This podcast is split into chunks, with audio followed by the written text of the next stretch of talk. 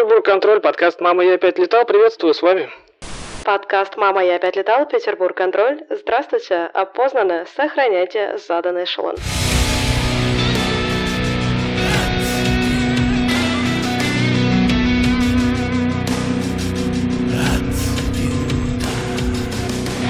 И снова большой привет. Это, как обычно, подкаст «Мама, я опять летал». Георгий, пилот из Калифорнии. Редко представляюсь, надо исправляться. И мы продолжаем нашу импровизированную сессию про как про, вокруг симуляторов, как я люблю говорить, различной степени тяжести. И так получилось, что я и до этого, и уж тем более в рамках подготовки к этой сессии, периодически, даже, наверное, слишком много, как мы только что обсудили, смотрю в том числе разных симеров, которые летают, стримят свои виртуальные полеты на кучу народу, и рано или поздно они все попадают э, на всякие ивенты. Да. А ивенты, они происходят в виртуальных сетях, как правило, и с контролем. Именно так, да. Именно так. И сквозь них, особенно если это ивенты в Петербурге, красной нитью проходит э, достаточно запоминающийся, профессиональный, одновременно с этим достаточно уютный голос контроля. Как это называется? Петербург контроль. Петербург контроль, а уровень? Да. А уровень – это районный диспетчерский центр. Районный диспетчерский центр. Абсолютно несуществующий в природе, потому что виртуальный. Екатерина Романова – диспетчер, будущий диспетчер, я правильно понимаю, в реальной жизни? Да, да. Или ты уже закончила? Я закончила университет гражданской авиации, но пока еще не диспетчер в реальной жизни. Но пока еще не диспетчер. Зато самый настоящий диспетчер в самой виртуальной сети Ватсим. Кстати, виртуальная сеть Ватсим международная, я в нее тоже летаю, но редко и с этой стороны глобуса. Привет, Кать. Добрый вечер, спасибо большое за приглашение, очень приятно познакомиться. Всем привет. Было бы странно не позвать в подкаст диспетчера, э, когда мы говорим про вот такую большую, достаточно и сложную тему, а тут получается два в одном. Как диплом прошел, кстати? Раз уж заговорили. Честно говоря, это большой секрет, но диплом я написала за 4 дня. А собирали мы данные и, скажем так, формировали, закрепляли за собой тему еще в октябре пятого курса, то есть в начале учебного года. И все это время, как бы я над ним немножко думала, занималась там учебой, своими делами, но непосредственно так, чтобы сесть и написать диплом, заняло у меня 4 дня. И защита прошла прекрасно, слава богу, на отлично. Но в теме Благо, я разбиралась, поэтому мне было не очень сложно его и написать, и защитить. Это типа прокрастинация или так было запланировано? Или такая тема, что она типа долго собирается, а потом такая схлопывается?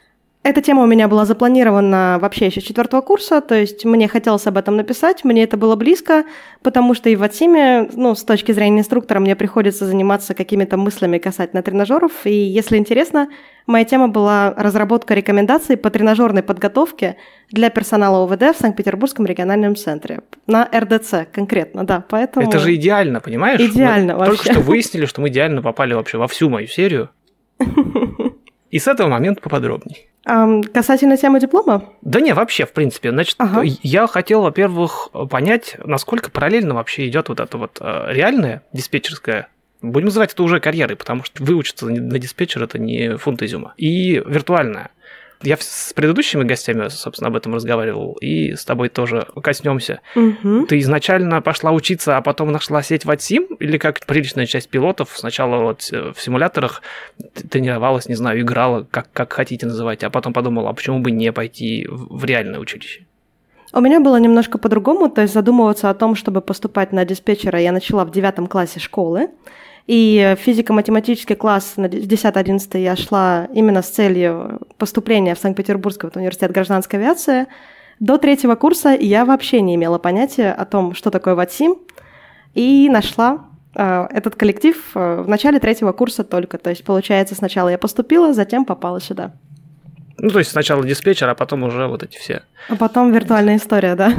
Да, кто-то скажет игрушки, кто-то скажет симулятор, неважно. История достаточно долго длится, и получается, что в твоем случае это такой, не знаю, инструмент. Это точно. Ну, это такая же история. Я до того, как сам пошел на пилота учиться, я вообще нигде не, не летал толком. У меня сначала компьютер, не было такого, на котором бы я мог это делать. А потом как-то, ну, не знаю, я и не думал никогда. А когда сам уже начал летать, я понял, что какой-нибудь там условный Microsoft Flight Simulator это вполне хорошая штука для того, чтобы отрабатывать процедуры. Понятно, что летать не научишься. С чем я абсолютно согласна. Это потрясающая площадка, платформа для того, чтобы свои профессиональные навыки подкрепить, которые потребуются в реальной жизни. Ну, подробно это обсудили, кстати, и много с кем, и в частности, в эпизоде с Денисом Сергеевичем Оконем.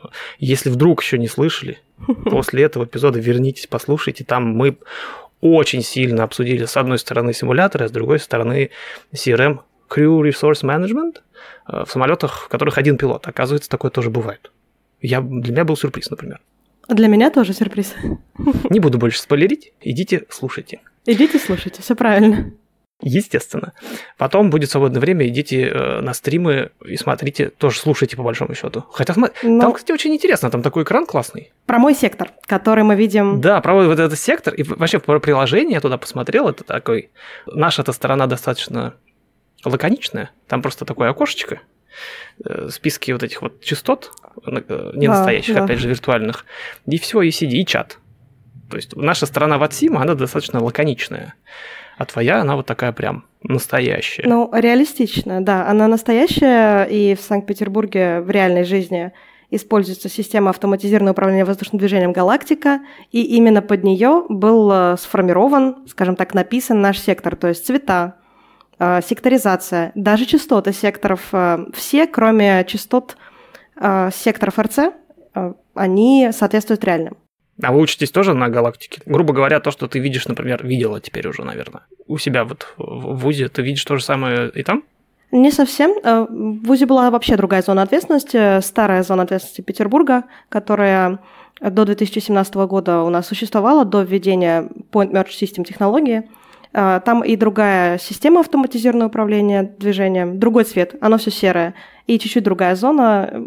Короче, все не то. С реальной галактикой можно познакомиться только на стажировке уже непосредственно, когда вас пригласят на работу. То есть учат на немножко стареньких штуках, а потом приходится все на переучиваться. Да, конечно, к системе привыкать к другой. И в каждом региональном центре, ну, возьмем Петербург, Москва, Самара и так далее, а, своя система автоматизированного управления воздушным движением. Где-то они совпадают, где-то они одинаковые. Есть альфа, есть синтез, есть галактика, топаз и так далее. А, а вот в Петербурге галактика такая черная, модная.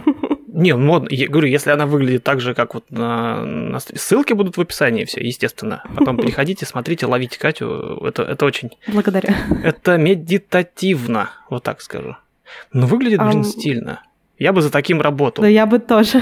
В реальной жизни еще. Еще медитативнее. Там еще более все, знаешь, если у нас просто как бы сплошной цвет, ну вот мы видим там такое что-то зеленоватое, то в реальной жизни оно еще имеет некую прозрачность. Ваш сектор, э, который активный, на котором вы работаете, он на, на темном фоне такой как бы полупрозрачный, но очень стильно, прям вообще. Нет, современно, кайф. да, оборудование. И, вот, и там вот эти самолетики в виде квадратиков летают, и, и люди, и главное, разговаривают иногда я, честно говоря, теряюсь, потому что я все равно я в среде, в, в индустрии, угу. и я ловлю себя периодически на том, что эти люди в большинстве своем есть исключения, и мы, скорее всего, поговорим о них в следующих эпизодах. А, эти люди, как правило, не пилоты, но такое знание, или, по крайней мере, подражание реальным процедурам, оно обманывает периодически зрителя, по крайней мере, особенно даже меня, а, неискушенного и подавного. Да. Меня удивило то, что э, эта сеть, она реально глобальная, а единовременно в Ватиме по миру какое-то огромное количество пилотов может летать. Как диспетчеров, да. На момент монтажа этого фрагмента клиент Wattprism показывает более 800 виртуальных пилотов и более 130 и не менее виртуальных диспетчеров разных уровней. Это отдельная тема. Диспетчеров гораздо меньше, и у нас, например, в, наш... в наших секторах, на нашем берегу, не так просто застать э, так, чтобы, например, пара секторов смежных еще работала, угу, чтобы какой-нибудь там серьезный перелет смоделировать, потому что я сейчас как раз работаю над тем, чтобы по приборным э, правилам летать и угу. очень много как раз-таки взаимодействовать, во-первых, бы по-хорошему э, с контроллерами, а во-вторых, отрабатывать там кучу всяких разных процедур и промежуточных, и на заходах и так далее. Это полезно, кстати. Я для себя в ATSIM открыл именно кроме прочего, с точки зрения отработки именно вот радиообмена и процедур. Прилетайте к нам в Петербург. Мы с удовольствием обеспечим обслуживание воздушного движения. Вернемся к этому вопросу, обязательно. Хорошо. А я сейчас говорю про этот берег. На этот берег. Ага. Пилотов реально много. Э, и они летают. И меня удивило, что что, ожидаемо на самом деле. Для того, чтобы стать пилотом в Ватиме, практически ничего не нужно. Нужно прочитать э, там буквально вот такой вот список основных каких-то правил, за которые тебя сразу никто не накажет и не выгонит подружить, умудриться э, там условный Ватим с это Ватим клиент, который с своим э, симулятором и все. И все. И ты готов. Вот она связь, вот твой микрофон, э, причем частоты, у нас тоже все частоты реальные, совпадают, я, я проверял специально, у меня есть с чем. Мгм. Все частоты реальные, они там переключаются, и можно лететь. И я, честно говоря, попался на эту удочку и думаю, классно, мне как бы летать-то не очень надо, а подтянуть бы радиообмен и посмотреть бы его с той стороны. Я полез, собственно, на сайты, и я понял, что я не смогу просто взять и сесть и стать даже каким-нибудь там условным граундом в каком-нибудь виртуальном небольшом Red Hill View аэропорте, потому что для этого мне нужно пройти обучение. Все правильно, да. И вот тут я такой, а, то есть это, ну, все еще игра, все еще, я назову их волонтерами, Мгм. но ты должен отучиться, у тебя будет куратор, э, какой-то там срок, э, у тебя за плечом там условно виртуально, опять же, кто-то будет сидеть там первое время, и дорасти там до условной башни, это нужно еще умудриться. Постараться, да, и сдать экзамен. Кто эти люди? Ну, понятно, ты, наверное, исключение. Диспетчеров, которые пришли еще и играть. Мы, еще повторюсь, становимся еще на пилотах, Мгм. которые летают и приходят играть тоже. У нас есть такие, тоже могу рассказать. Да, да, да. Я парочку хочу поймать, умудриться. Мы с одним уже ведем переговоры, не буду спойлерить пока. Мгм. Кто, кто эти люди, которые фактически бесплатно не просто приходят вот в эту сеть, а они еще и платят, ну, платят ресурсами своими и временем. Эм, Я могу сказать, что 50%, если даже не 60 этих людей, это те люди, которые связаны с авиацией непосредственно, и я имею в виду диспетчеры в реальной Ну да. жизни. Ну, на мой взгляд, просто такая работа, которая берет от вас по максимуму и требует такой же отдачи максимальной. И просто это интересно, это ну, не просто работа, это вот э, стиль жизни, скажем так. И хочется этим заниматься, хочется продвигать это в массы. Людям, которые остальные 50-40%, которые, например, в реальной жизни не диспетчеры, которые просто очень интересуются этим, хочется им рассказывать, делиться опытом. И вот такие вот амбициозные, инициативные, я бы сказала, творческие люди, эти виртуальные, реальные диспетчеры. Это удивительно, потому что это, я не знаю, как в хоккей играть. Нельзя же просто взять и выйти на лед и начать играть. Это нужно тренироваться сначала, даже если ты любитель. То нужно тренироваться, все бросить, там какие-то тренировки, кататься, учиться, расти в дивизионах. И тут примерно то же самое получается. Все то же это самое. такое серьезное, да. большое хобби. Почти спорт. Не соревновательный такой спорт. Да, я согласна, и очень многие уходят из Ватима вот потом в реальную жизнь, потому что получают здесь такую базу, которая им более чем достаточно для того, чтобы просто, ну, запросто окончить какое-нибудь, например, среднепрофессиональное училище, колледж, и устроиться в реальной жизни. Они уже подготовлены, они не с нуля начинают. Ну, они знают какие-то базовые процедуры. Они э, умеют, по крайней мере, общаться уже. э, Фразеология, да, документы. фразеология, манера общения, э, там, не знаю, предсказывание каких-то там моментов и процедур из и отдельных си- ситуаций, нервы, опять же, потому что работать-то приходится не с пилотами, а с... Ну да, с пользователями. Кстати, некоторые школьники, а слышно же их, они прям, не знаю, они мне фору дадут. Да, есть ряд ребят, э, которые прям, несмотря на свой возраст, они молодцы. Прям слышно детский голос в эфире, но они делают все очень круто. И звучат, главное, уверенно. Они где-то, ну, не то чтобы нахватались, они знают, что делают. Меня это поражает, потому что я вспоминаю себя в том возрасте, ну, 15-16 лет. Я даже не имела понятия вообще о том, как это работает, ну, на самом деле. А здесь уже вот человек в таком возрасте, он прям все, все четко у него.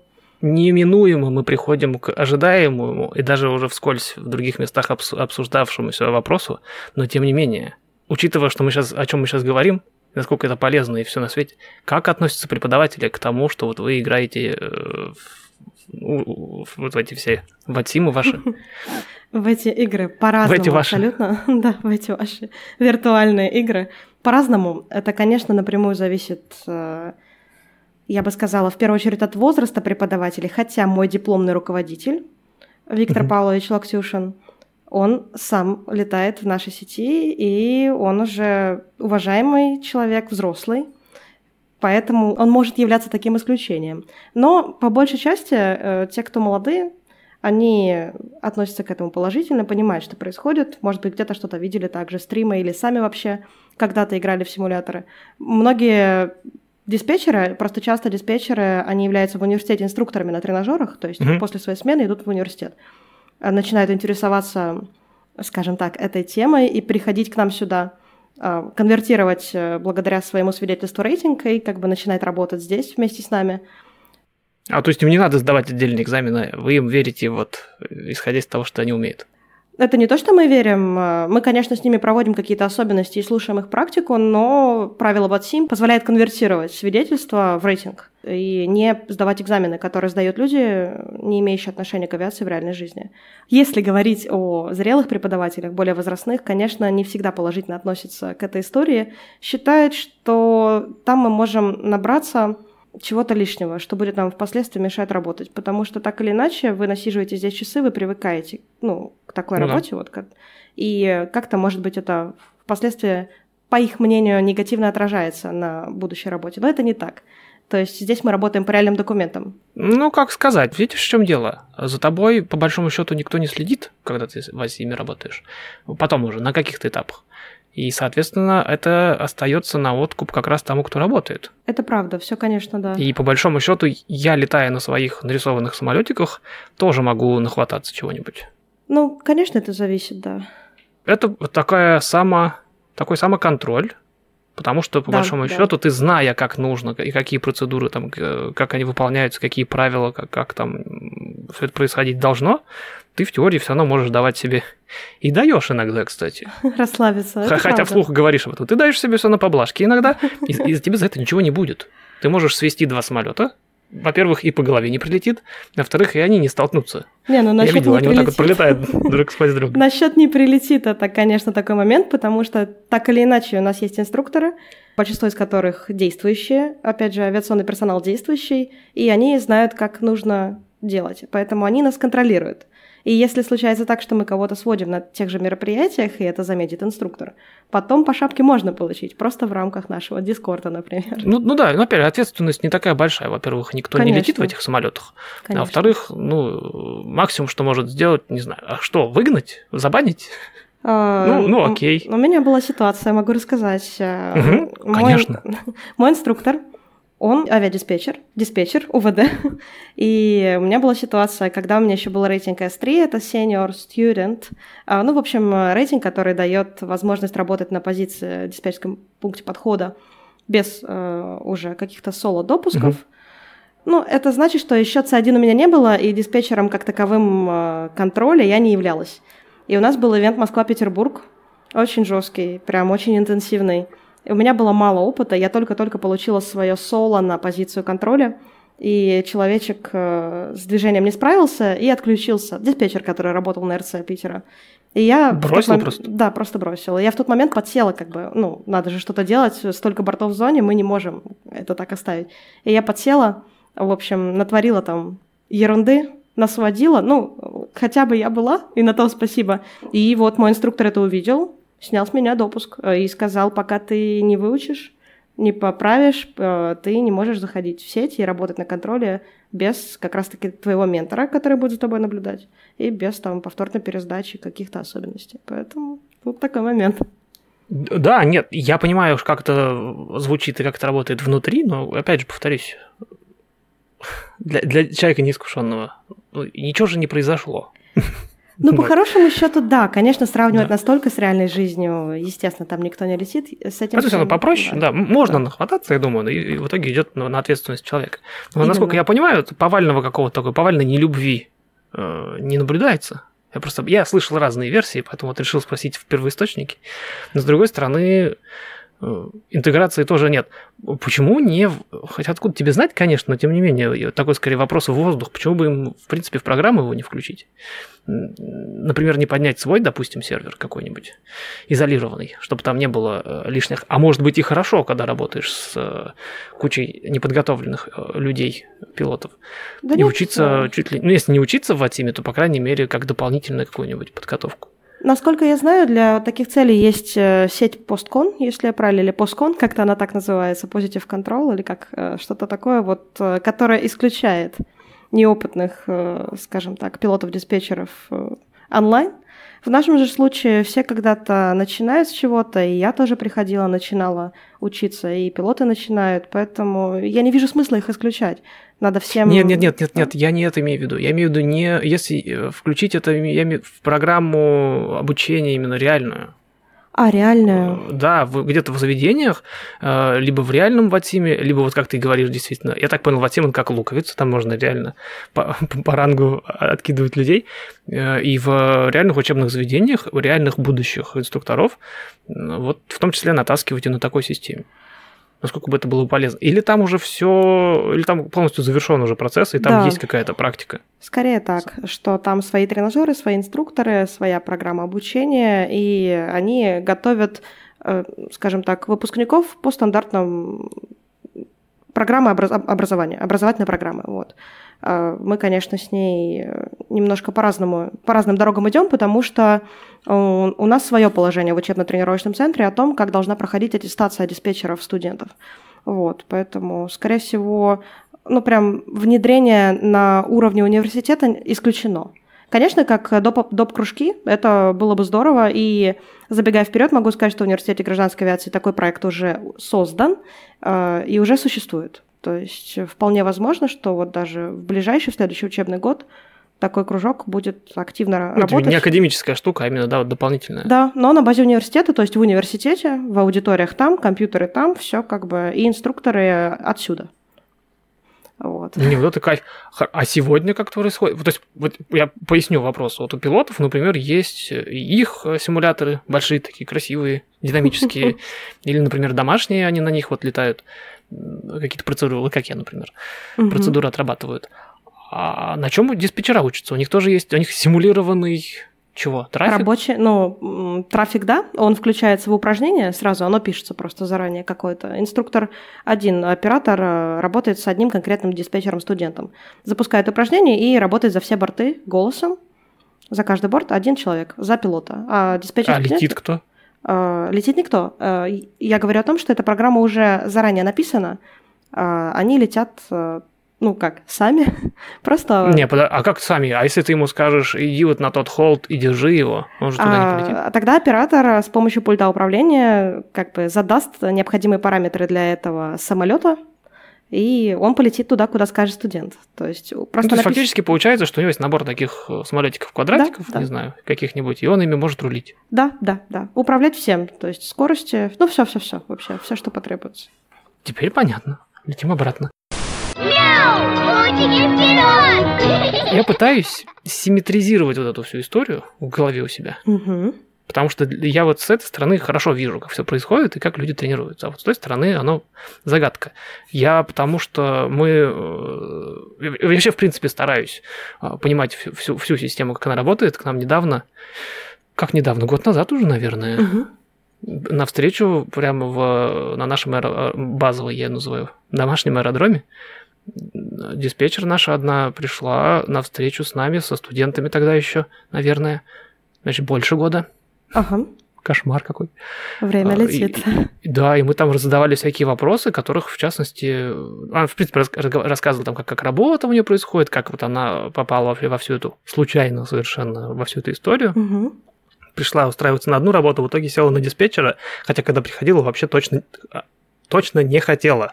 Если бы у нас так можно было. Кем угодно пойду работать, только не диспетчером. Вот, в итоге э, за- замечательно вообще рулит нашим небольшим аэродромом. Мгм. Каждый раз люблю, когда попадаю в ее смену.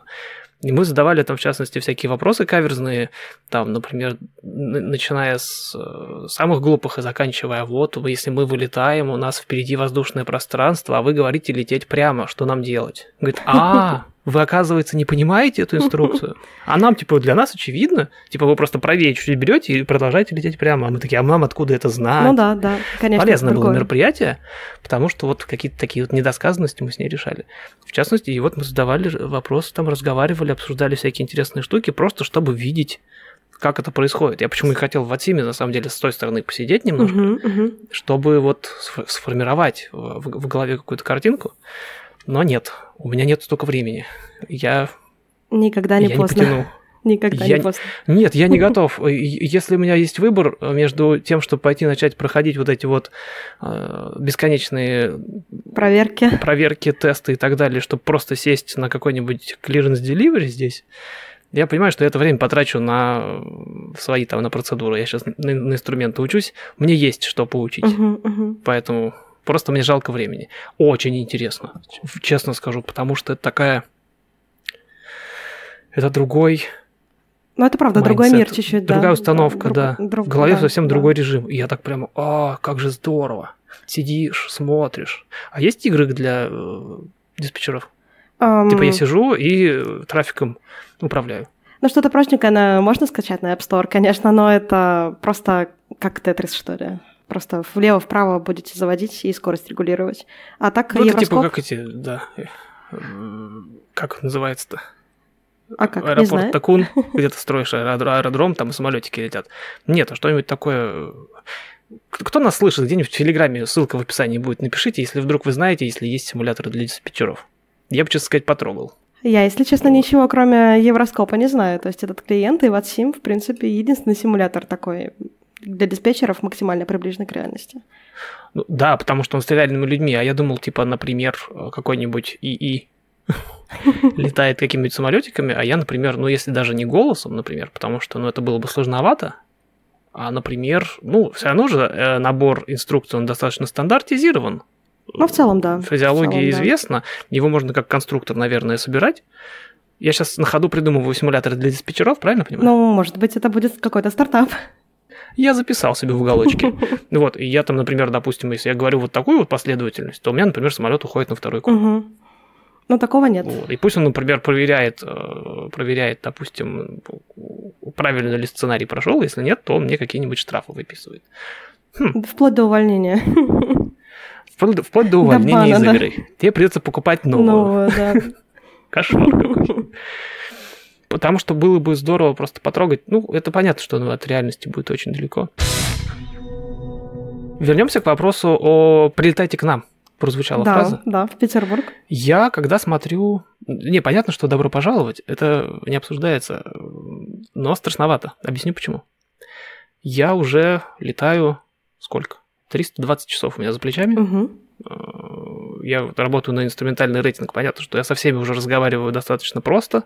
Я имею в виду радиообмен сейчас. Да-да. Э, По процедурам у меня тоже все понятно, но я когда смотрю русскоговорящих, а я смотрю пре- пре- преимущественно русскоговорящих симеров, Мгм. я понимаю, что радиообмен вообще другой.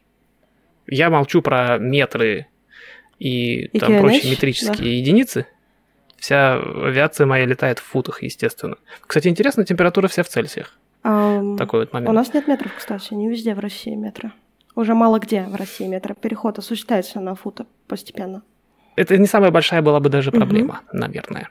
А там, в принципе, ну, и терминология другая. Я уж молчу, что в коробочке, в этом, в паттерне э, мы оперируем легами вот этими вот. Да, мы Base, разворотами. final, а вы разворотами. Да. И таких моментов, ну, их прямо куча. Ну, конечно. И я, честно сказать, немножко, ну, Ты теряешься немножко, да? Я, я теряюсь максимально вообще. Э, Что он вообще нужно? Общий вопрос, да ладно. Мгм. Я, в деталях, меня не хватит головы, чтобы в детали попасть туда. Что, что вообще нужно, чтобы мне вот взять и начать летать в России? Ну, в российском сегменте ВАТСИМ. Правильно сказал? Правильно. Ну, вообще, зависит, конечно, географически, какую часть э, страны мы рассматриваем. Если мы говорим о европейской части, Ну, про Петербург, я же если в гости полечу, к тебе. Тогда вообще ничего сложного нет, все точно так же, как в Европе. Единицы измерения такие же, схемы такие же. Кстати, питерский Point Merge, ну та самая дуга, э, был разработан на примере Дублинского. Именно с Дублина была взята эта схема. И поэтому никаких сложностей в Москве, в Петербурге возникнуть не должно абсолютно. То есть у нас никаких метров, никаких э, QFE, ничего такого страшного нет. Все работаем как Я, правда, в Европе не летал никогда. но в Европе тоже по-другому, в отличие от Америки, я знаю, что... Вот-вот, я говорю, все как в Европе, все так же. Я такой думаю, да, походу нет. Я могу сказать, что ничего сложного нет. Э, Получается, для тебя будет единственное отли- отличие в том, что мы не в инчах работаем, а в гектопаскалях. О, гектопаскаль. Ну да. Ну, у вас же... А, а можно же в, в дюймах запросить? Ну, запросить можно, у диспетчера что угодно, в принципе, да. А он, а он скажет? Ну, зависит от диспетчера. Ну, по дефолту, конечно, вы в гектопаскалях работаете, но они же переводятся. Конечно. Наверное, в теории можно, конечно, и самому, но это было бы долго. Они наверняка у вас отображаются сразу обе цифры. На самом деле нет, нет. Нет? Нет? М-м, Инчи нет. Ну, у нас просто это совсем ни у нас, ни у смежников даже европейских э, не принято. Ну да. Поэтому Не, у нас все в этих в дюймах ртутного столба. Расшифрую специально для тех, кто нас слушает. Я не смог найти ни в интернете, нигде схемы для Петербурга. схема для... Инструментальные, например. И, Может быть, ты пользуешься симбрифом? Я симбрифом вообще не пользуюсь. Мгм. Я пытался найти реальные. А, К Джепсону у меня доступа нету, Угу, потому что он денег стоит. понимаю. А, да, а у FAA, э, теми схемами, которыми я пользуюсь, соответственно, у меня их э, там в России нету, потому что они для местных выпущены. Я хотел залететь, типа, туда вот э, на какой-нибудь стрим уже даже. И спросить, где взять их, эти схемы. Нет, зачем? Это отвлекать людей? Нет, зачем? Я сейчас спрошу. Ага. Но я понял, что если я сейчас прилечу с какого-нибудь там, не знаю, я же могу с маленького какого-нибудь аэродрома взлететь, типа, никакой не из Москвы, и просто вот пересечь, Поперек. м, к- к- да, вот эту вот границу контр- контроля. Мгм. и сказать, о, здравствуйте, я нарисовался. И я не следую, даже не, по- не пойму, мне дадут какую-то точку, мне дадут какую-то процедуру, а где я ее вот посмотрю вот так вот, чтобы пошелестеть там, не знаю, или где-то открыть приложение. У меня ничего нету. Они где-то опубликованы? Да, есть поставщик аэронавигационной информации, АИП, а, три русских буквы А, И, П. К ним на сайт можно зайти и посмотреть там все схемы актуальные, которые соответствуют крайнему Ираку. Бесплатно абсолютно на любой аэродром в России. Они на русском языке или на английском? Они на русском языке. Остальное все можно найти либо на Виграф, Симбриф на Виграф, либо Buy онлайн, но это тоже платная история. То есть АИП это, наверное, самое такое вот э, простое, что не требует никак- никакой оплаты и никаких сложных поисков. Но на русском языке. Я пытаюсь сразу примерять на себя, а иностранные пилоты, они по Джепсону, да, прилетают? Да, да, да, Джепсон. И они типа одинаковые схемы. То есть вам, вам же все равно, или вы, или вы у них спрашиваете, по какой схеме Нет, нет, абсолютно одинаково, разницы нет, какими чартами, скажем так, пользуется пилот Лидо, Джеписон там, или АИПами, что, что угодно. РСАИ есть еще такой поставщик. Все одинаково, конечно. И я начинаю собирать, опять же, в голове картинку. Ну, Я, кстати, наверное, если прилечу вдруг, я прилечу на английском, мне так будет проще. Мне тоже проще летать на английском. А от чего, кстати, зависит? В реальной жизни я примерно понимаю, там у Аэрофлота, например, все на английском. У людей, э, которые прилетают из-за границы, скорее всего, на английском, потому что они на русском не летают. А у местных Ам, ну, во-первых, это авиакомпания, да, за которую вы выполняете рейсы. Во-вторых, да просто от настроения как-то... Мне больше практики хочется английского языка, поэтому я предпочитаю английскую фразеологию из-за пилота виртуального в том числе. Как-то проще даже говорится, чем на русском. А Вообще, в принципе, даже если отвлечься на секунду от авиации, что сложно, э, английский, он какой-то компактный. Да, да. а У вот- него есть какие-то вещи, которые на русском ты будешь а- а- объяснять долго, а на английском это четыре слова. Согласна, и звучит как будто бы так. Более soft. Профессионально, да? Да, согласна, да. Вспомнил, а правда, что визуальными бортами э, их э, контролировать сложнее, чем приборные? Дело в том, что это зависит от класса воздушного пространства, в котором выполняется полет по визуальным правилам ПВП. У нас э, в России существует всего три класса воздушного пространства.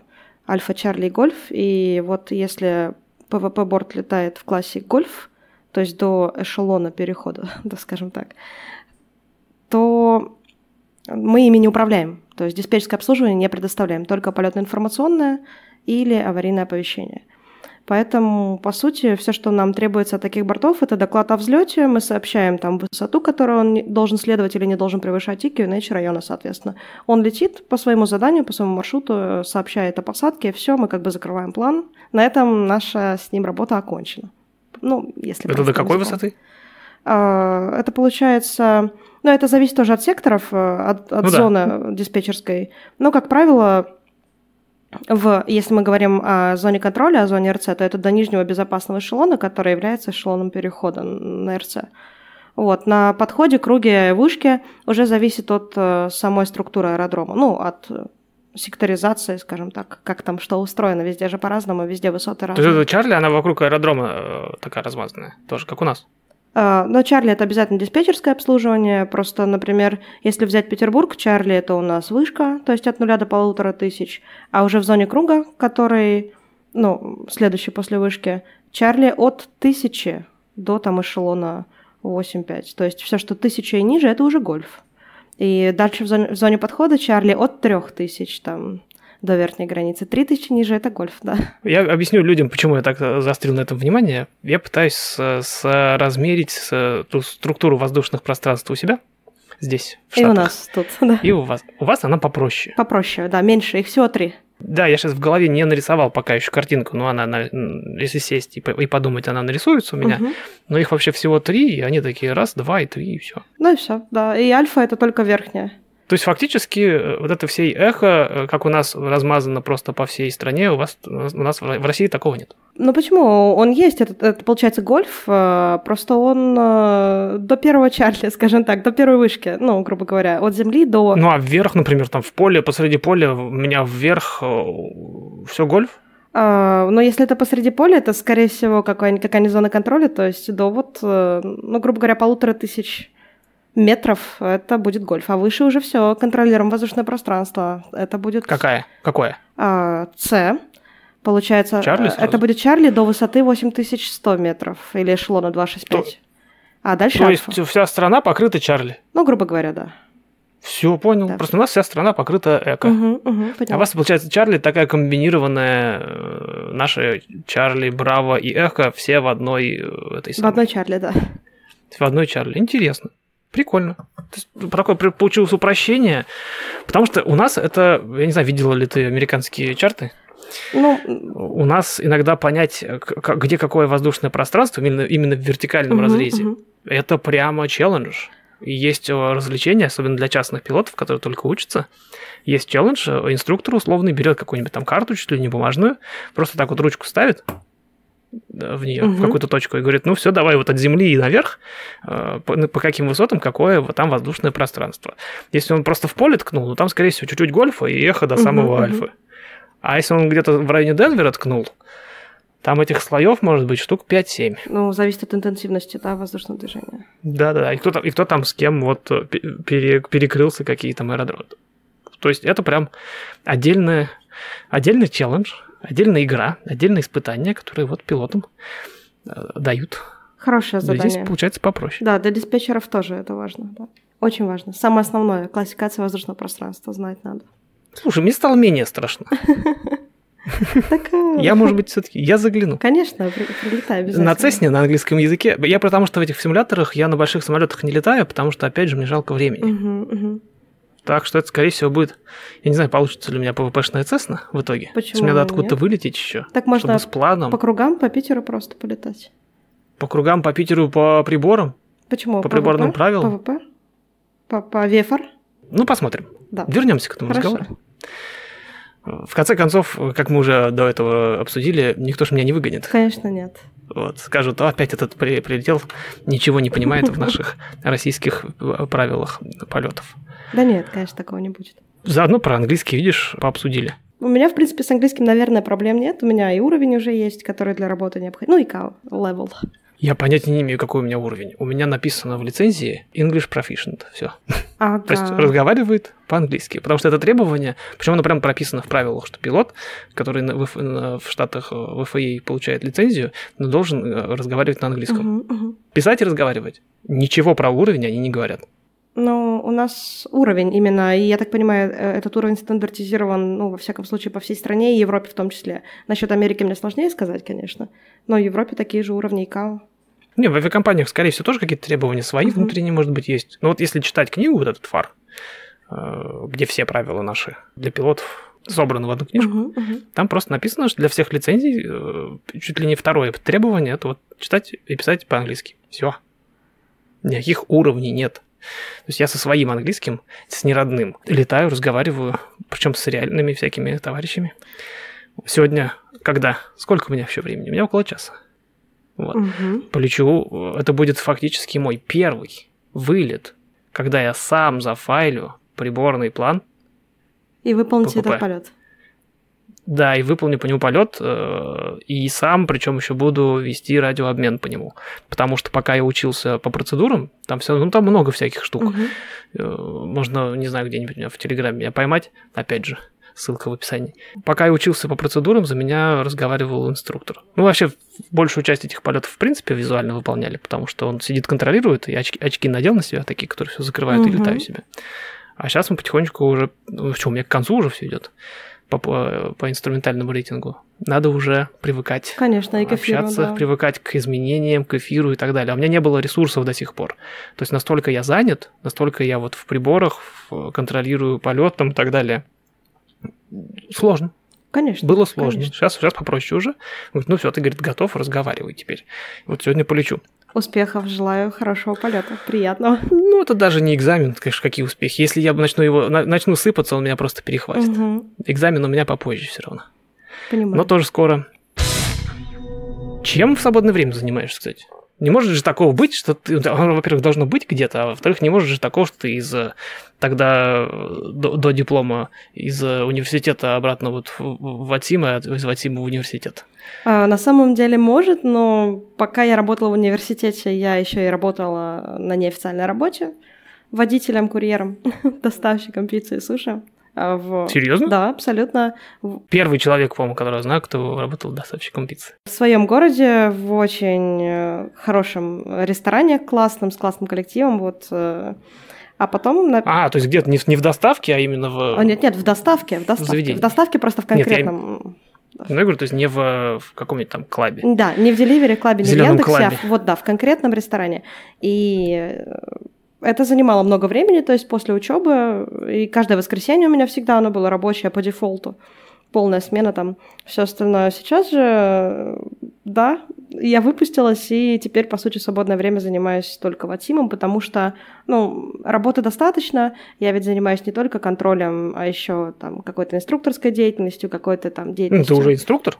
Да, я, э, да, уже Не, не очень слежу, честно признаюсь. Никаких проблем, да, около года я уже и, скажем так, диспетчер-инструктор здесь, и руководитель э, аэроузлового нашего диспетчерского центра, ну, в общем, Пулково. Много задач всяких, и ивент-менеджер нашего региона, поэтому приходится мероприятия с коллегами со смежных регионов и согласовывать, и анонсировать, рисовать баннеры, писать анонсы, тексты, просматривать маршруты, в общем, подготавливать смену, собирать на эти мероприятия, потом еще и на них контролить, а еще иногда их стримить. Поэтому, в принципе, тут э, ну, занятий хватает. По- помимо этого, конечно, я люблю и в сети полетать за пилота, какие-то рейсы выполнить, и, может быть, тоже кому-то на ивенты, может быть, просто так. Поэтому в основном занимаюсь сейчас вот такой вот своей виртуальной деятельностью. Ну, это прям серьезное хобби. Вот как у меня в свое время хоккей получается, когда, который отнимал вообще все время. Ну, да, все Просто. время, правда, да, правда. Раньше играла на музыкальных инструментах, там было такое хобби. Я продал гитару вчера, когда вчера, позавчера, Нельзя продавать гитары. последнюю. С одной стороны нельзя, а с другой стороны обидно было, что она лежит. Без дела, она да. пролежала без дела. Ну, я доставал ее там раз в пару месяцев, тренькал, что-то и клал обратно. Сейчас у меня все время отнимает учеба. Ну, то же Я самое, всё-таки да. Хочу попасть в пилоты. То же самое, можно так сказать. Пока, пока работу надо ждать, необходимо и не забывать о том, чтобы поддерживать себя в тонусе в профессиональном плане. Тяжело устроиться? Да, очень Э, тяжело, диспетчеру? конечно, сейчас. Все, все места заняты или тяжело пройти, пройти там какие-то, не знаю, Ну, собеседования, там, Ну, тесты, проверки? У нас это называется тестирование. Тестирование после преддипломной практики я прошла в июне, там все в порядке. Проблема в том, что сейчас нет мест в Петербурге конкретно.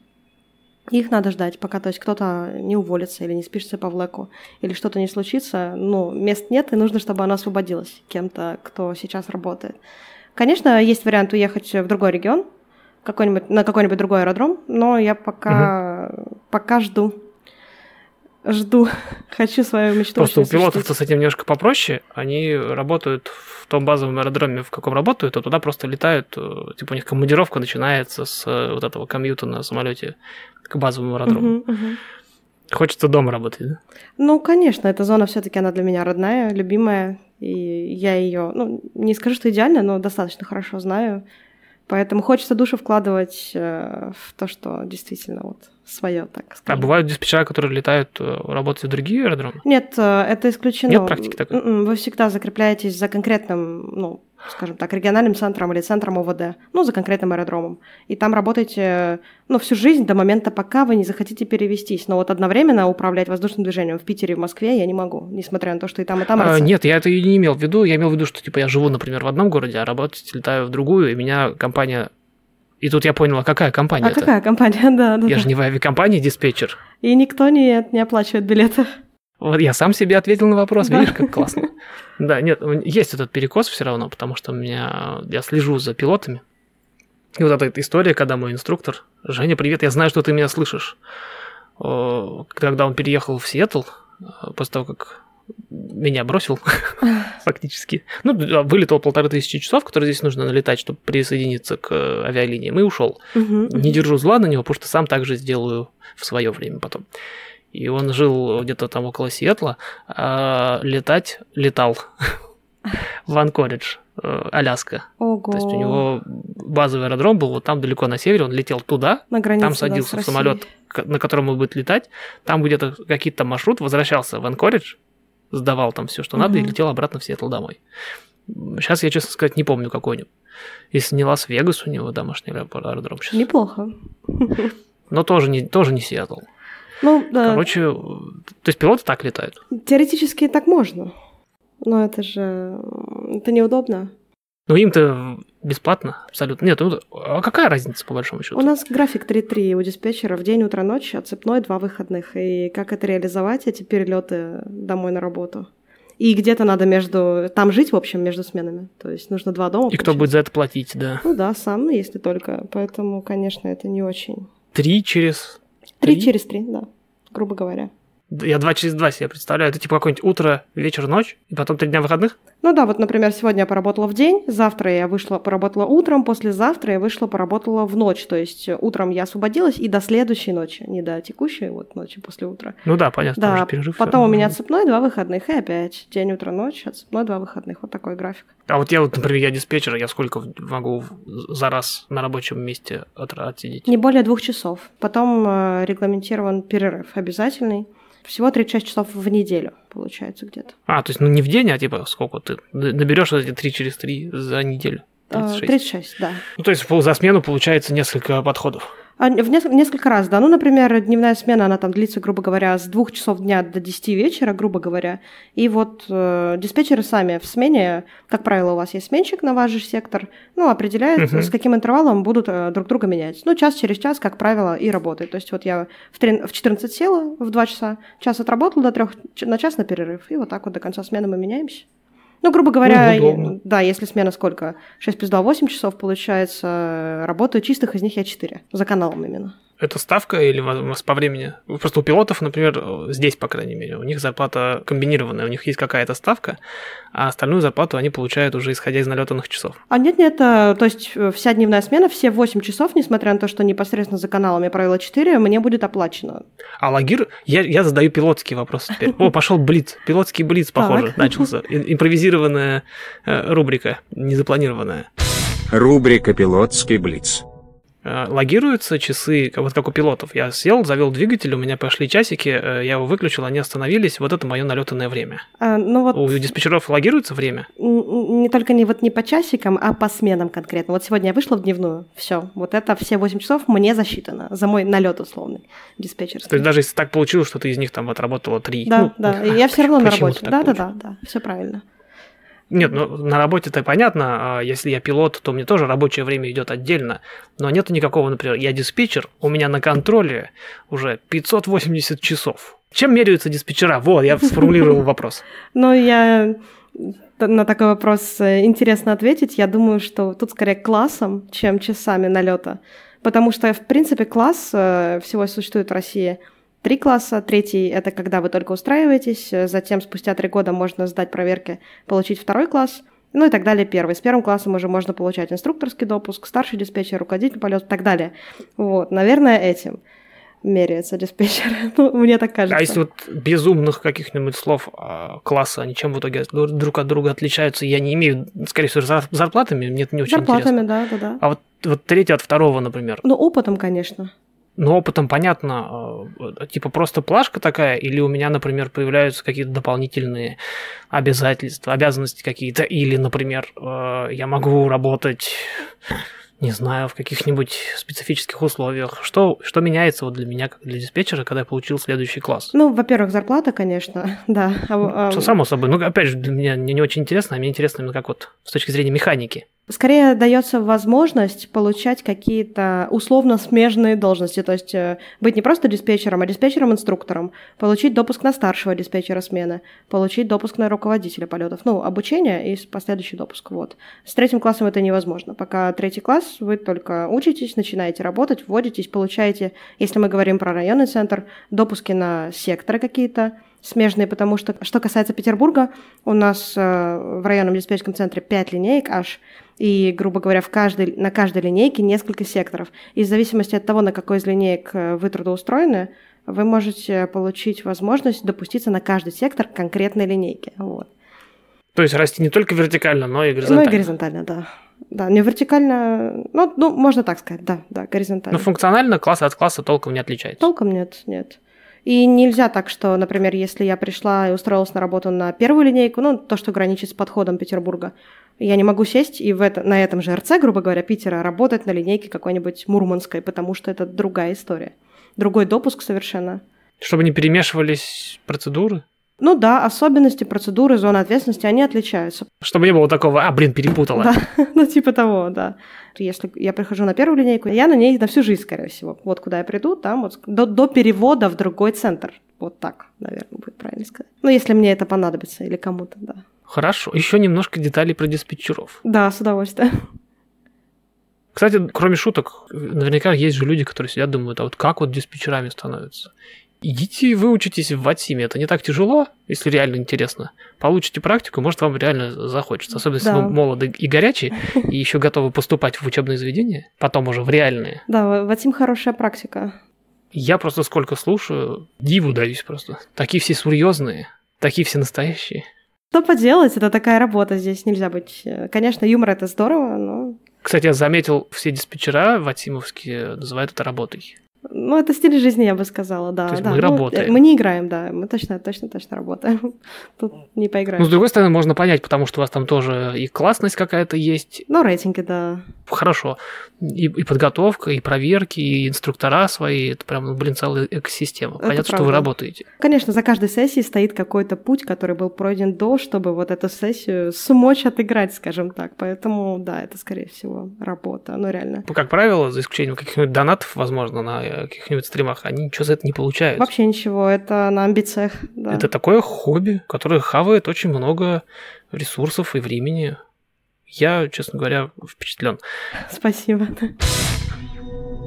Какая самая длинная сессия была в Ватсиме у тебя? Там-то нет никаких ограничений, если я правильно понимаю. Ограничений нет, ну, я думаю, в районе 8 часов непрерывно. Такое могло быть и несколько раз. Больше не, не сидела, это уже издевательство просто.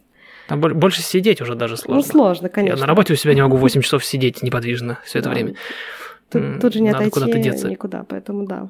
Вот 8, наверное, вот так как-то. 8. Да. Они потом снятся, эти квадратики, да? Но на самом деле нет. Привыкаешь, ну, не, не то чтобы к 8 часам, а вот, в принципе, к этой всей деятельности. Не скажу, что снятся, хотя э, у меня есть друзья, которые действующие диспетчеры в Петербурге, и один из них, который работает на подходе, он наш инструктор тоже, он рассказывал о том, что первое время, когда он э, попал на стажировку уже в реальной жизни, ему снилась работа, что вот чуть ли там, ну чуть ли там не каждая ночь он настолько был. Ну, на стрессе в хорошем смысле, да. Ой, я, я не удивляюсь, мне самолеты снились одно время. Даже не самолеты, скорее, а процедуры Да, всякие. вот. Я еще на частного пилота, когда учился, тоже нет-нет, вроде лежишь, засыпаешь, а вроде какой-то э, кросс-кантри полет летишь. И такой, типа, причем не летишь, типа, как будто бы летишь, а там, так, здесь вот это, здесь там частоты, здесь, наверное, это, здесь должны передать другому контроль. Зачем это все в голове происходит? Ну, потому что мозг обрабатывает. э, А мозг да, обрабатывает. Да, вот эту всю информацию. Так что я отлично понимаю этих людей. Они, э, они занимаются своим делом, скорее всего. Это однозначно. Заниматься такими штуками из-под палки, оно в голове не остается. Не получится из-под палки этим заниматься. Слишком много требует отдачи. Продолжим стри- этот самый да, э, б- да. блиц импровизированный. кто-нибудь, объясните ему, что такое Блиц. Кстати, про- по поводу инструкторов. А сколько из-под тебя уже вышло диспетчеров и где они работают теперь? Вы готовите у себя в питерской зоне? Да, да, только на свою зону, но мне прям тяжело сказать, сколько конкретно... ре- Ну, плюс-минус. Да не, не надо. Ну, я думаю, человек 10 точно есть, да, да. Человек 10, может быть, и 15. И вы за ними онлайн сидите за плечами и смотрите, как они... Ну, только э, первое время при аттестации, при допуске на позицию. Потом мы уже просто вместе с ними в смене работаем. Э, Как бы все видим, конечно, что происходит в смежных зонах. Ну, да, следим. Все по-серьезному прям. Конечно, конечно. Ну, мы стараемся держать уровень все-таки наш РПИ, наш ФИР. Вот. Не, ну с вами даже эти э, смежники иностранные же работают на ивентах. периоди- Да. Ну, не, не знаю, сколько периодически, но иногда я точно видел. Я же на Дискорд случайно подписан теперь.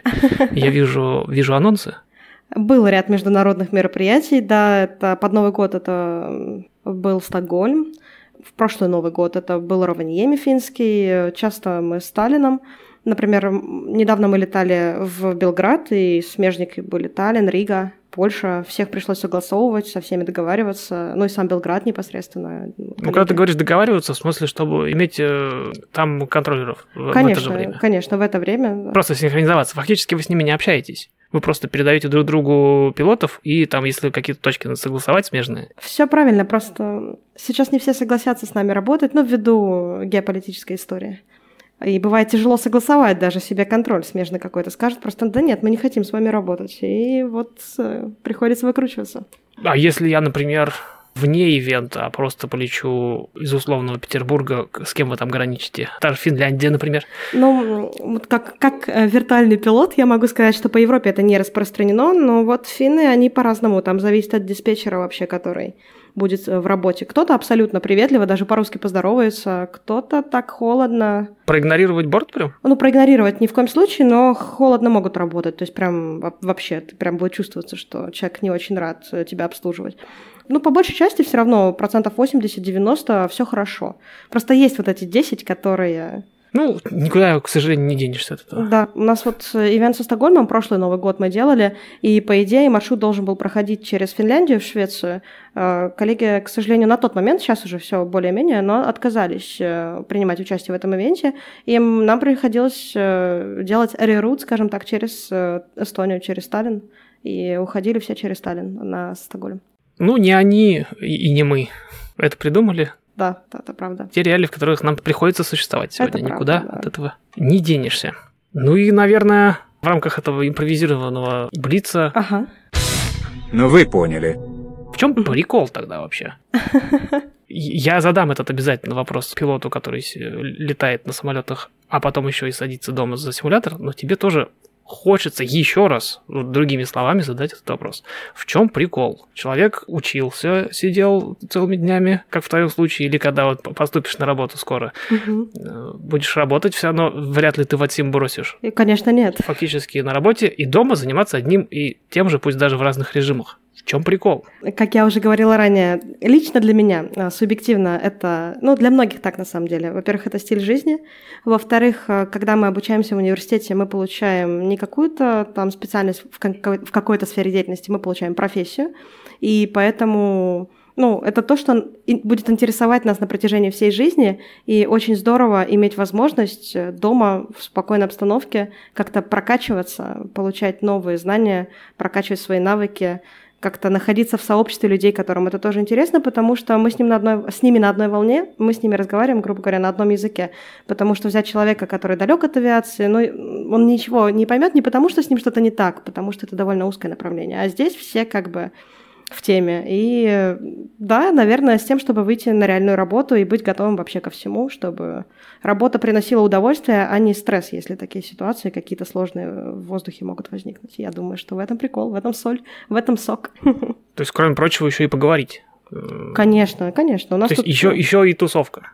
И тусовка, и в реальной жизни. Вот э, если взять питерский коллектив, э, ну, в районе 10-15 человек мы знакомим в реальной жизни, мы живем в Петербурге там или в области, и периодически даже видимся, собираемся, проводим время, и там и реальные диспетчеры, и реальные пилоты, и студенты, и просто ребята, которые как бы давно в Ватсиме, но в реальной жизни с авиацией не связаны. У нас такая компания дружная. Ну, если я правильно понимаю, серьезный, про... серьезный процент, кто так говорит, серьезную долю занимает именно возможность практиковаться в каких-то вот не прописанных, не скриптованных, э, иногда достаточно сложных за счет того, что неподготовленные люди летают условиях. Да дело даже не в неподготовленных людях. Например, каждое наше мероприятие, какой-то ивент, тот же Москва-Питер, мы работаем всегда с превышением пропускной способности аэродрома. И это очень здорово в такую интенсивность, как бы привыкать к такой интенсивности, привыкать к радиоосмотрительности, вообще наблюдать за всем этим движением. У меня бывали ситуации, когда одновременно на управлении 30 самолетов, и у меня нет никакого процедурного контроля, то есть в реале же два диспетчера при такой интенсивности работает, а ты сидишь один, да еще и не на один сектор конкретный, а на всю зону. Ну, конечно, это скиллы, это большой плюс, это прокачивает. Это был чуть ли не следующий мой, э, мой заброс по поводу того, что так же не бывает. Когда у Ау. тебя из Сочи в Петербург летит одновременно 50 самолетов, и они реально в зону заходят там по 20 штук. Конечно, в реальной жизни такого нет, только здесь. А почему нету процедурного контроля? Нету второго диспетчера, который бы страховал на таких ивентах? Ну, теоретически это можно реализовать, просто э, основное дело в том, что процедурный контроль в реальной жизни по большей части занимается какими-то согласованиями э, со смежными секторами, ну, например, с той же. Москвой, занимается согласованиями со службами, которые работают вместе со службой движения, то есть это э, планирование тоже, там, ну, что угодно. А в, в Атиме они просто не реализованы. Не реализованы, их нет. Ну, никакого планирования у нас нет. И смежник сидит такой же один, и, в принципе, что еще делать процедурнику? По сути, нечего. А Ну, собственно, реально я пытаюсь да. понять, почему их нет. Э, Я думаю, что система-то по большому счету готова к этому. Не привязывать человека к зоне, а просто типа вот он. Система готова, просто у нас э, в Атиме, к сожалению, нет таких условий, которыми обусловлены полеты еще и в реальной жизни. Это военные аэродромы, запретные зоны какие-то, которые, ну, реальные полигоны, где кто-то летает, или кто-то прыгает с парашюта, или кто-то стреляет, учения, что угодно. Поэтому, по сути, процедурнику в Атиме нечего делать. Вот. Не, ну вот на, на ивентах, когда много самолетов, когда их нужно заранее развести, например. Но процедурник не занимается радиообменом и непосредственным управлением. Он следит и занимается согласованиями. Поэтому, по сути, мы же не можем вдвоем да, говорить. Не, ну я же могу, например, сидя в Петербурге, например, я пытаюсь изобретать сейчас. э, Ага. Например, не будучи напрямую контроллером, ты вот сидишь и реально занимаешься зоной, а я сижу вот где-то вот э, чуть ли не за спиной виртуально, и, например, опять же связываюсь с той же самой Москвой, притормозить э, каких-то там несколько там штук 5, 6, 7 самолетиков, попросить, типа, сказать, вы им дайте другую скорость, например. По сути, там. можно, да, можно. То есть вот эти же штуки же можно было бы делать, и тогда бы самолетов прилетало чуть меньше одновременно. Может быть, и ивент немножко бы во времени.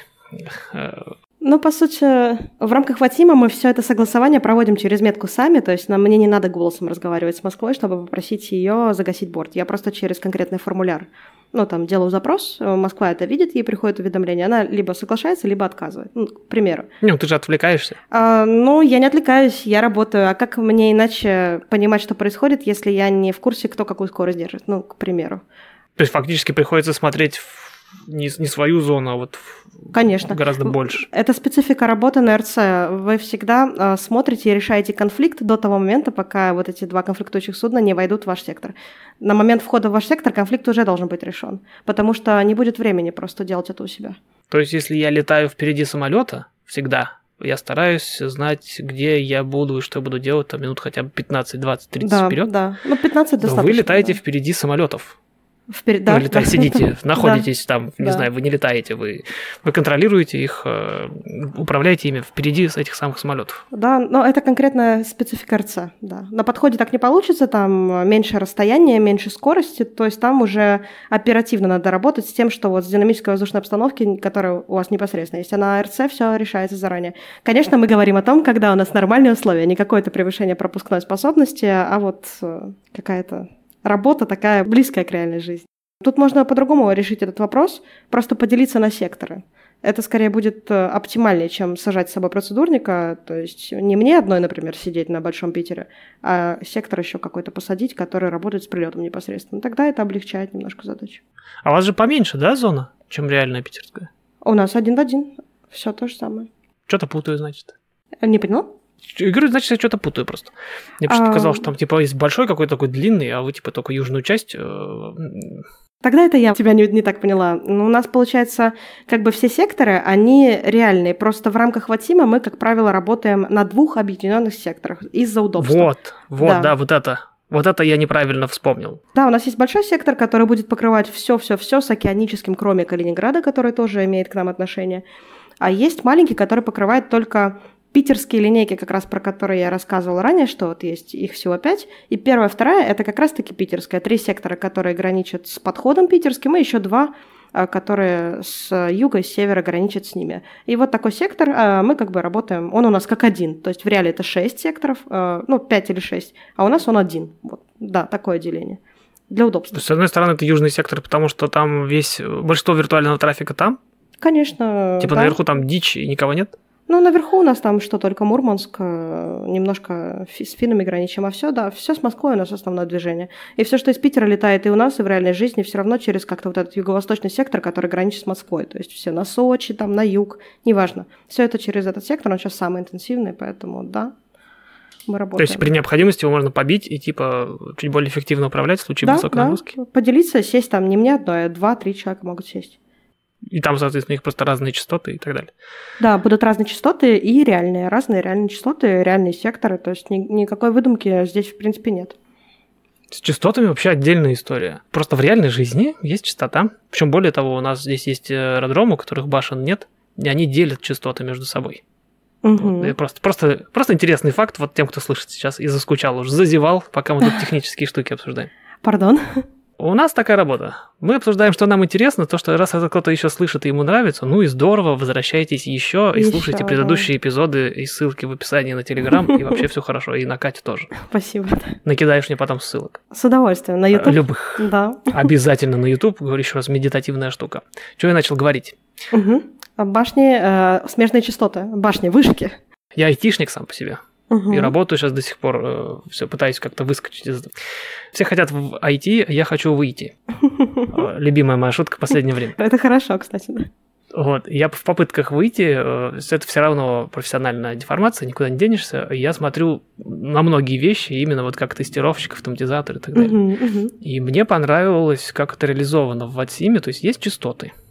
И я в клиенте выставляю частоты, ну, они, как правило, актуальны, и их стараются держать в соответствии с реальными частотами. Я не знаю, насколько это по России работает. э, Слышал, что да, но здесь точно. Я, я просто Мгм. сверяю, я понимаю, что вот мой аэродром и мой виртуальный аэродром это одно и то же. Мгм, мгм. И самая интересная штука не в том, что я могу настроить в клиенте частоту, я свяжусь с конкретным человеком, который на этом самом аэродроме работает, это как раз понятно. И понятно, как работает, и логика Мгм. ясна.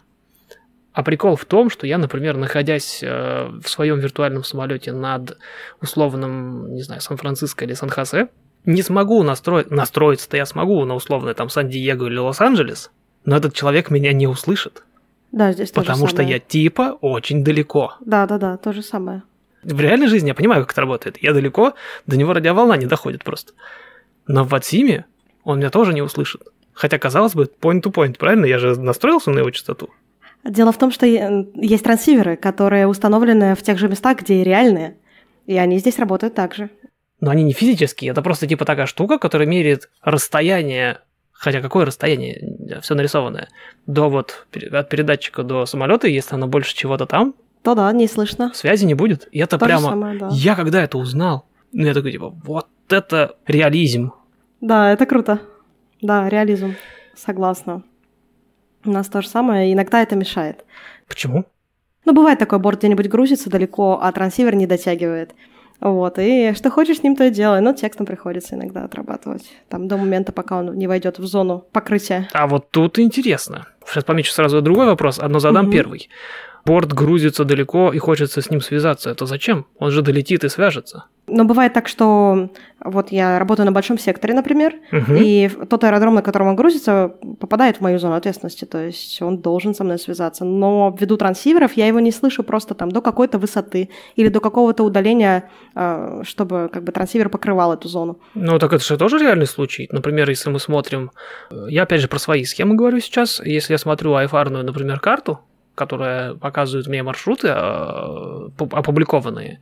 На них тоже написаны высоты, которые, в частности, например, есть высоты, которые обеспечивают мне obstacle clearance, что я не встречусь там с землей, например, или с какими-то мгм. препятствиями, а с другой стороны, у меня есть высоты, на которых гарантирована связь.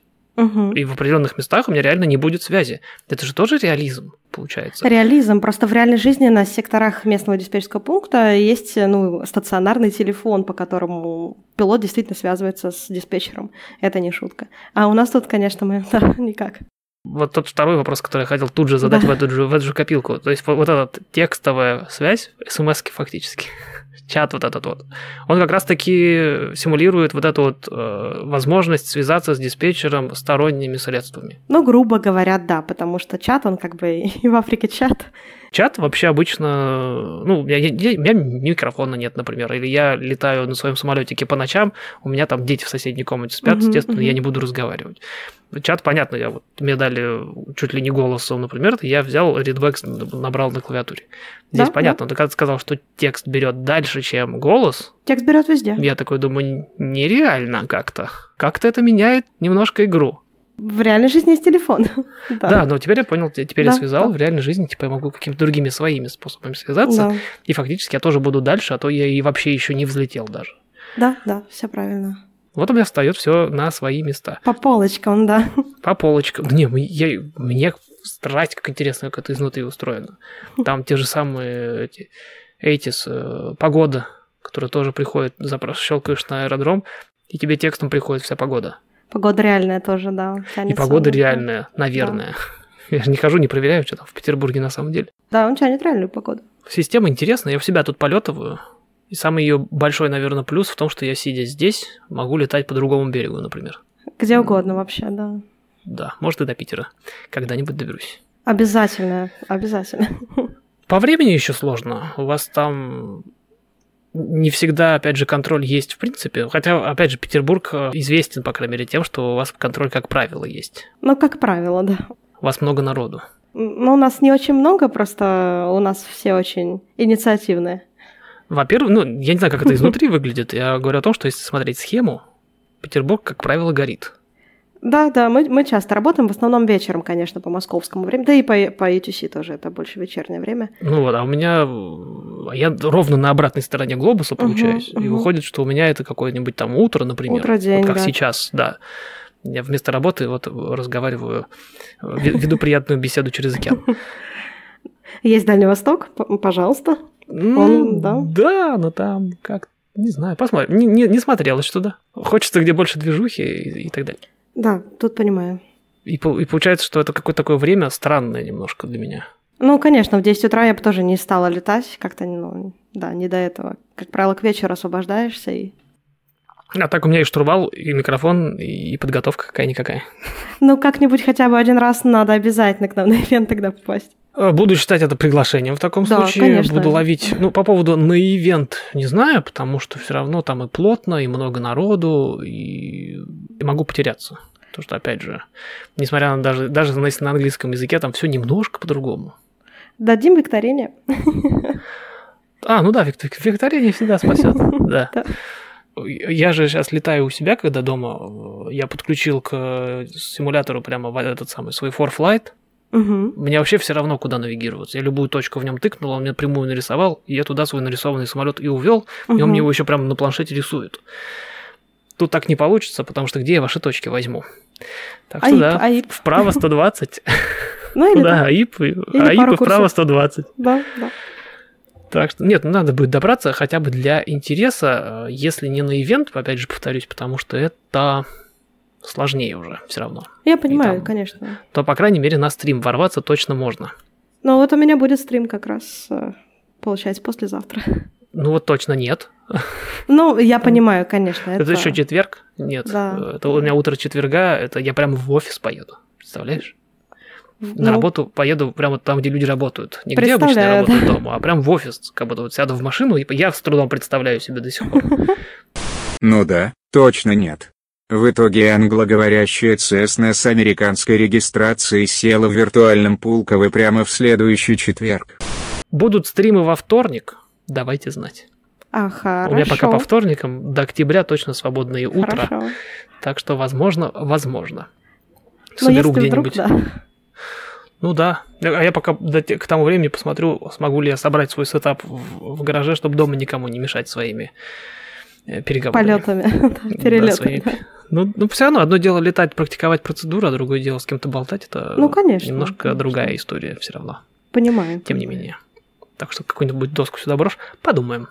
Что-нибудь придумаем с этим. Дополнительно. По- Попробовать интересно. Я со своими здесь практи- попрактиковался. Это не так технически, это не так сложно. У меня даже вроде как все работает. А, Главное, чтобы связь была, потому что черт его знает, как эта сама сеть работает. Ну, Заодно если- потестируем. Да, если это какой-то Питер-Москва, условно, конечно, связь будет отличная. Не, ну у меня-то я-то с другой стороны глобуса, повторюсь. А, я думала, речь опять про трансиверы. Все, тогда вопросов нет? Нет, трансиверы трансиверами. Нет, я же не отсюда полечу. Угу, поняла, поняла. Хотя можно вылететь с вечера, да, всю ночь лететь. И долететь, да. И... А, не получится. Почему? Я же на больших самолетах не летаю, а Cessna 4 часа А, максимум не- может не лететь на хватит, своих баках. Да, не хватит. Это мне придется лететь через э, Канаду с посадками типа. Я же не могу. в- Нет, я могу в воздухе дозаправиться в, э, в этом. э, В симуляторе, да, да. Конечно, но это будет нечестно. Ну, согласна. Но я могу согласна, зафайрить да. план международный. И, типа я на своей Цесне с дополнительными баками. Цесна такая состоит полностью из бака с топливом. Один большой бак. Да, бак с крыльями. Ну, шутки шутками. Да, надо Да. будет заглянуть обязательно с ответным... Теперь уже с ответным визитом. Потому что ты ко мне уже заглянула. Да, я с удовольствием. Нет, здорово. Я, по крайней мере, я надеюсь, кому-то еще было интересно, но я здесь и сейчас могу сказать, что я поузнавал э, кучу всяких новых деталей для себя. Потому что... А где бы я их еще взял? И все Мгм. равно, когда смотришь даже какой-нибудь стрим, например, Мгм. кухню не видно. И это, кстати, добавляет вот этой вот магии, не хочу говорить, Ну, магии, можно и так в этой, в сказать. этой медитации. Потому что Да. чего-то происходит, человек это делает. Во- Во-первых, всегда приятно э, наблюдать, когда человек делает то, что знает. И таких э, областей при этом, э, которые можно так показывать. Знаешь, типа, есть стримы, где человек, люди под музыку молча что-то руками делают, там, собирают Мгм, какие-то готовят. штуки, там, готовят, например. Э, Кто-то там модельки клеит, например, из, э, те же самые самолетики, например, из, Мгм, из готовых наборов. Кто-то сам их делает. Адам Сэвидж какой-нибудь. Помнишь Адама Сэвиджа? Я думаю, что нет. Это один из дяденек, которые э, эти, господи, как Mythbusters, разрушители мифов делали передачу. Там Мгм. один такой был с усами, второй жи- э, жи- жи- рыжий, не жирный, а рыжий. Поняла.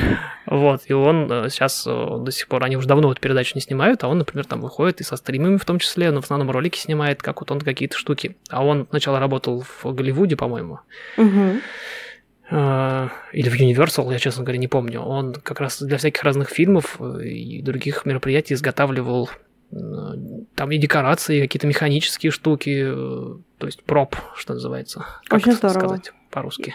Проп. эм, Проп, не знаю, став? Ин- Ну, и- ну, инвентарь. Став очень русское слово, согласен. Кор- Короче, вещи, которые потом вот в э, этом, вот эти вот рюкзаки, по-моему, для охотников за привидениями, это чуть ли не его разработка и так далее. Там какие-то вот, то есть серьезные вещи, которые люди видят. И вот он сейчас у Классно. себя в мастерской в Сан-Франциско, он тоже что-то вот делает. На такие вещи приятно смотреть. Потому что он, он на этом собаку съел. И все это знают. Но вот при, при этом смотреть, как он там здесь там склеивает деревяшки, здесь там что-то он под это, здесь что-то токарит, все это хоп-хоп-хоп-хоп, собирается, красится, и получается такая штука. что-то такое еще нестандартное к тому же, да. Да, да, да, тут то же самое, потому что, ну, блин, реального диспетчера нигде не увидеть. Очень приятно слышать, да. Как, как с реальными пилотами. Поэтому как пилотов иногда, даже на дальних перелетах, где в основном тишина, и он просто летит и что-то разговаривает, э, так и диспетчер. Я недавно сравнительно нашел диспетчеров. Как диспетчеров? Вас. Я вас нашел троих. Тебя первого, и потом подумал, Ещё, должны же быть да, еще да. где-то тут. Еще там парочка нашлась, но их не так много. Потому что и в принципе вас меньше, и пилотов. Ну, на самом деле, Пи- Пилотам попроще, да, сел, полетел. в этом плане очень приятно слышать такой положительный отзыв, потому что я сама далеко еще не все знаю, и в процессе обучения нахожусь, и еще пока нереальный диспетчер. Вот, и если как бы хотя бы формируется впечатление о том, что я знаю, что делаю, это уже очень большой результат. Спасибо. Ну, я на самом деле сам, сам такой же, я люблю говорить, что я не настоящий пилот, но если э, по чесноку, вот так вот без лишних экивоков и кокетничества, я отлично понимаю, что у меня в голове уже напихано столько всего. Ну, соглашусь, соглашусь. Да, и я реально могу это транслировать.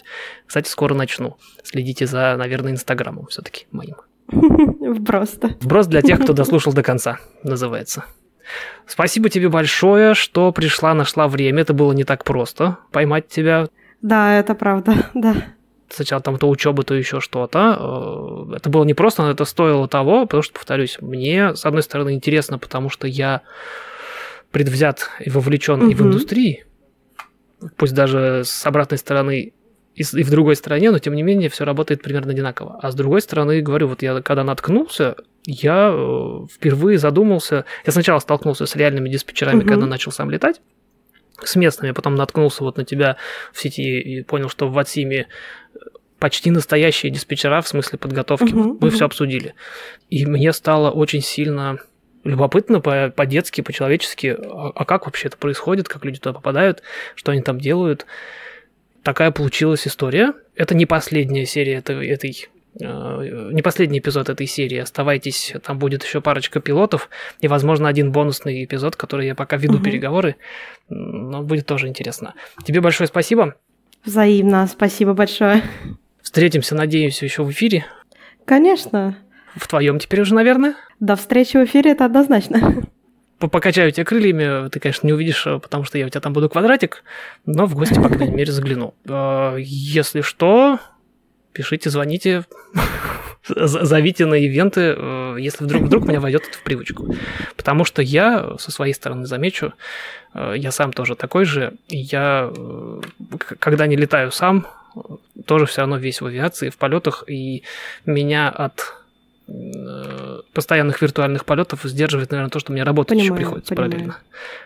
Хавает э, кучу времени и ресурсов. Если бы мне нужно было просто бы летать и что-нибудь еще делать, я бы, наверное, тоже в виртуальных кокпитах бы все свое, все свое время и Ну. проводил. Так что отлично понимаю. Половина моих вопросов была задана не ради меня, а ради вот тех, кто слышит и не сможет, не может вслух их э, задать. Если вдруг, не дай бог, в условном телеграме, ссылочка в описании, э, вдруг полетят вопросы в мой адрес. Проблема в том, что комментарии под подкастами очень сложно собирать на оригинальных Ага. площадках. Мы, возможно, встретимся с Катериной еще раз, где-нибудь, не знаю, в каком-нибудь условном телеграме, например, в эфире, и можем, и можем пообсуждать еще, потому что тема интересная, необычная и очень сильно не до конца нами еще пока раскрытая, хотя мы потратили на это почти два часа. Это до монтажного времени, естественно. Ну, это того стоило. Нет, очень интересно, очень тепло по-домашнему. Видишь, никакое не интервью на самом деле, как я обещал. Да, мне очень понравилось. Спасибо огромное. Взаимно. Вообще супер. И да, авиация это, конечно, в очередной раз убеждаюсь, что авиация это лучшее, что у меня есть, в принципе, на данном этапе. Поддерживаю. Все тогда, до обратного. Да, до связи и до встречи в эфире.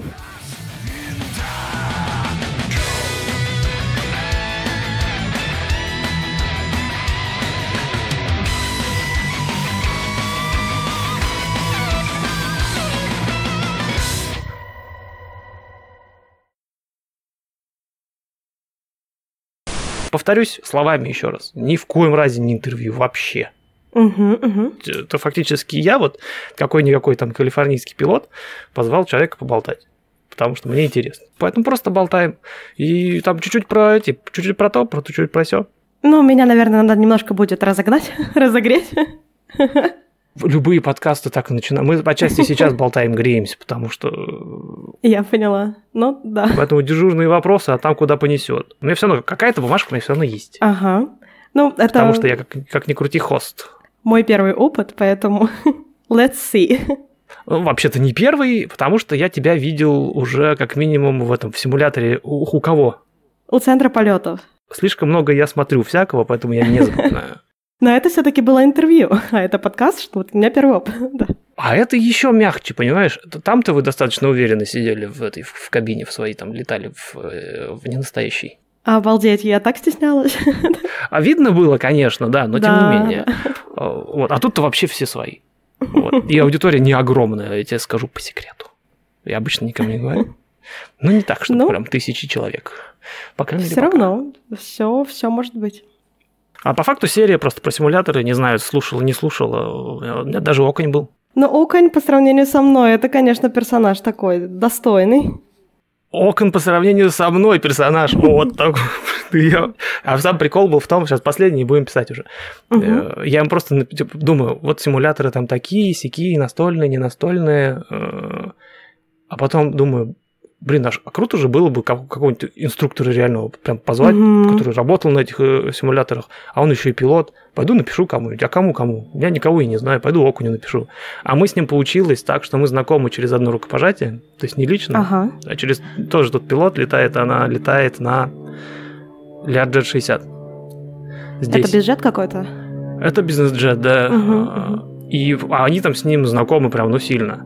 И она говорит, так ты напиши ему просто, и все. Причем не то, что там рекомендации какие-то или еще что-то. Просто типа взял, написал, он такой. Я говорю, а вот я такой-то вот э, подкаст, вот про этот самый тыры пишу, было бы здорово. Он такой, да, сделаем. Все, это весь ответ был.